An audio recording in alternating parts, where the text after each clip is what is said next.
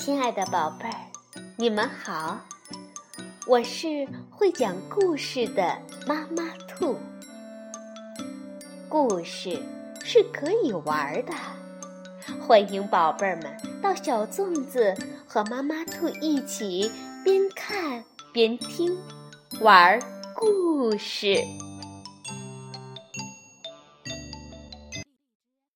宝贝儿，晚上好，欢迎收听。妈妈兔的花样故事。不知道宝贝儿有没有吃过棒棒糖呢？有没有因为一根棒棒糖而认识一位新的朋友呢？今天呢，就让我们来听一个关于棒棒糖的故事，是由加拿大的罗克萨娜·汉文、澳大利亚的苏菲·布莱卡尔图翻译，周英。北京联合出版公司出版的《红色棒棒糖》，太开心了！放学了，我从学校一路跑回家。妈妈，有人邀请我参加生日派对，到时候会玩很多游戏，还有玩具、生日蛋糕和冰激凌，我可以去吗？这时，我的妹妹莎娜尖叫起来：“我也要去！”妈妈问：“什么是生日派对呢？”“就是为了庆祝自己出生举行的派对呀。”“那为什么要办派对呢？”“就是要办呢！我可以去吗？”我的妹妹莎娜又开始大叫起来：“我也要去！”我可不能带他去，人家又没有邀请他。呃，为什么没有？妈妈说：“就是没有嘛。”哦，这不公平！你给你的朋友打个电话，问问能不能带莎娜一起去，不然你就别去了。可是，妈妈，他们会嘲笑我的。以后再也不会邀请我参加什么派对了。我也要去！莎娜又叫了起来。莎娜，你看，我对妹妹说：“有一天，你的朋友也会邀请你参加派对的，那不是更好吗？”不，我现在就要去。不管我怎么恳求。妈妈都不同意，我实在没办法了，只好去打电话。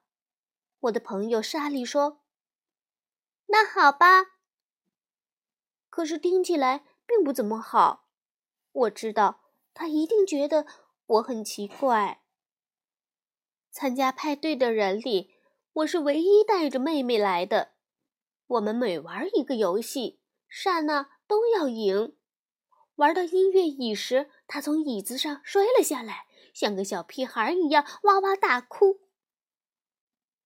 派对结束后，莎莉的妈妈给了我们每人一个小袋子，袋子里有巧克力、糖果、口哨和红宝石戒指，还有一根大大的红色棒棒糖。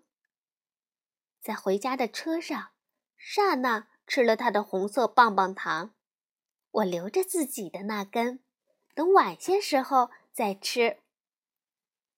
刹那不懂得爱惜东西，到了睡觉的时候，他的糖果全没了，口哨摔坏了，戒指上的红宝石也不见了。我把我的红色棒棒糖放在冰箱的最上层，打算第二天早上吃。整个晚上，我做梦都在想红色棒棒糖有多么好吃。第二天一大早，我就去拿棒棒糖。莎娜已经起床了，她一看见我就赶紧跑了。打开冰箱，我那根大大的红色棒棒糖不见了，棒棒上只剩下三角形的一小块儿。刹那，前厅的衣柜里有一阵响动，我知道肯定是刹那，他总是藏在那儿。我扒开衣服和鞋子，抓住你了！刹那像老鼠一样钻过我的腿，绕过客厅、餐厅和厨房，满屋子跑。妈妈，妈妈，救命！救命啊！妈妈揉着眼睛从房间出来了。刹那躲到妈妈身后，我不能抓她。这是怎么了？妈妈问。刹那说：“卢比娜要抓我。”妈妈看着我，双手叉腰。你还要抓你的妹妹吗？他吃了我的红色棒棒糖，贪吃的家伙！他吃了那根棒棒糖。妈妈却说：“你不觉得难为情吗？只不过是一根棒棒糖。”你就不能分给妹妹吃？我想哭，可是我忍住了。刹那跑到冰箱旁，拿出了剩下的三角形小糖块儿。看，我没有全吃光，我给你留了一块呢。你看，妈妈又说道：“她没有全吃光。”他知道要和你分享，快拿着。我只好把糖接了过来。听话，把棒棒糖吃掉。不过我没吃，我用尽全力扔了出去，一下子扔到沙发底下。刹那赶紧跑过去捡起糖吃掉了。最糟糕的是，学校里的女生都知道了。要是邀请我去参加生日派对，我就会带着刹那一起。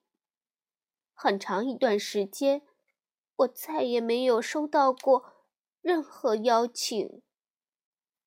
这天，刹那放学回到家，挥舞着一封邀请信：“妈妈，有人邀请我参加生日派对。”到时候会玩很多游戏，还有玩具、生日蛋糕和冰淇淋，我可以去吗？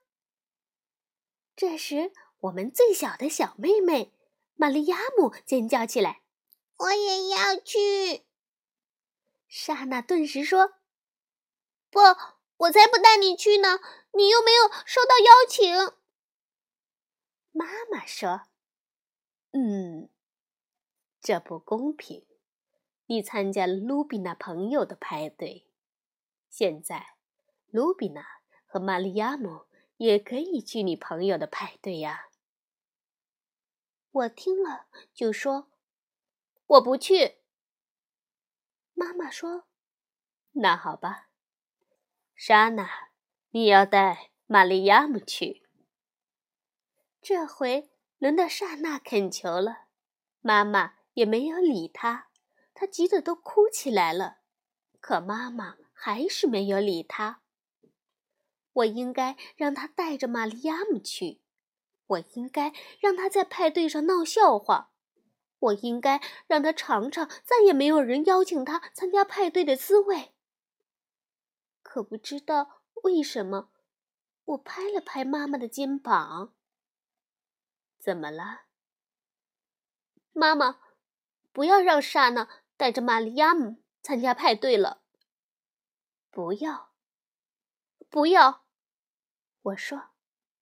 妈妈想了一会儿，说：“嗯，好吧。”于是就这样，刹那一个人去参加了派对。派对结束后，我听到了敲门声。原来是刹那。我问他。你要做什么？给你，刹那递给我一根大大的绿色棒棒糖。这是给你的。谢谢你，我说。从那以后，我们成了好朋友。好了，宝贝儿，故事讲完了。相信宝贝儿们，如果有棒棒糖。也一定会和你的好朋友一起分享吧。晚安，宝贝儿。